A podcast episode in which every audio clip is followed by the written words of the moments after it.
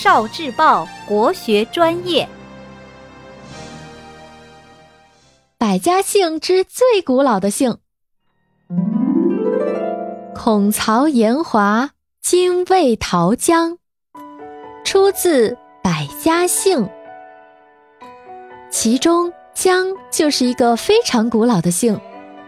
五千年前，炎帝部落居住在江水边，过着刀耕火种、茹毛饮血的艰苦生活。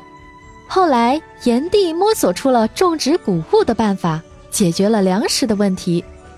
为了免除人们的伤痛和疾病，炎帝又跋山涉水，亲自尝百草，发现了很多有用的中草药。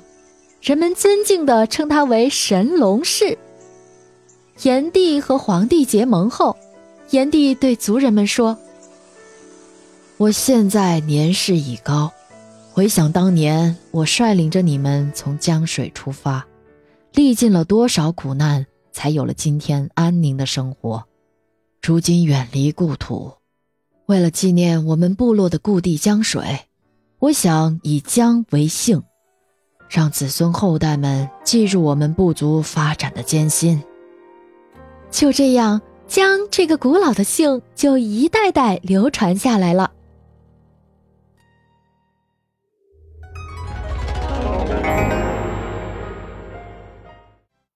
聆听国学经典，汲取文化精髓，关注今生一九四九，伴您决胜大语文。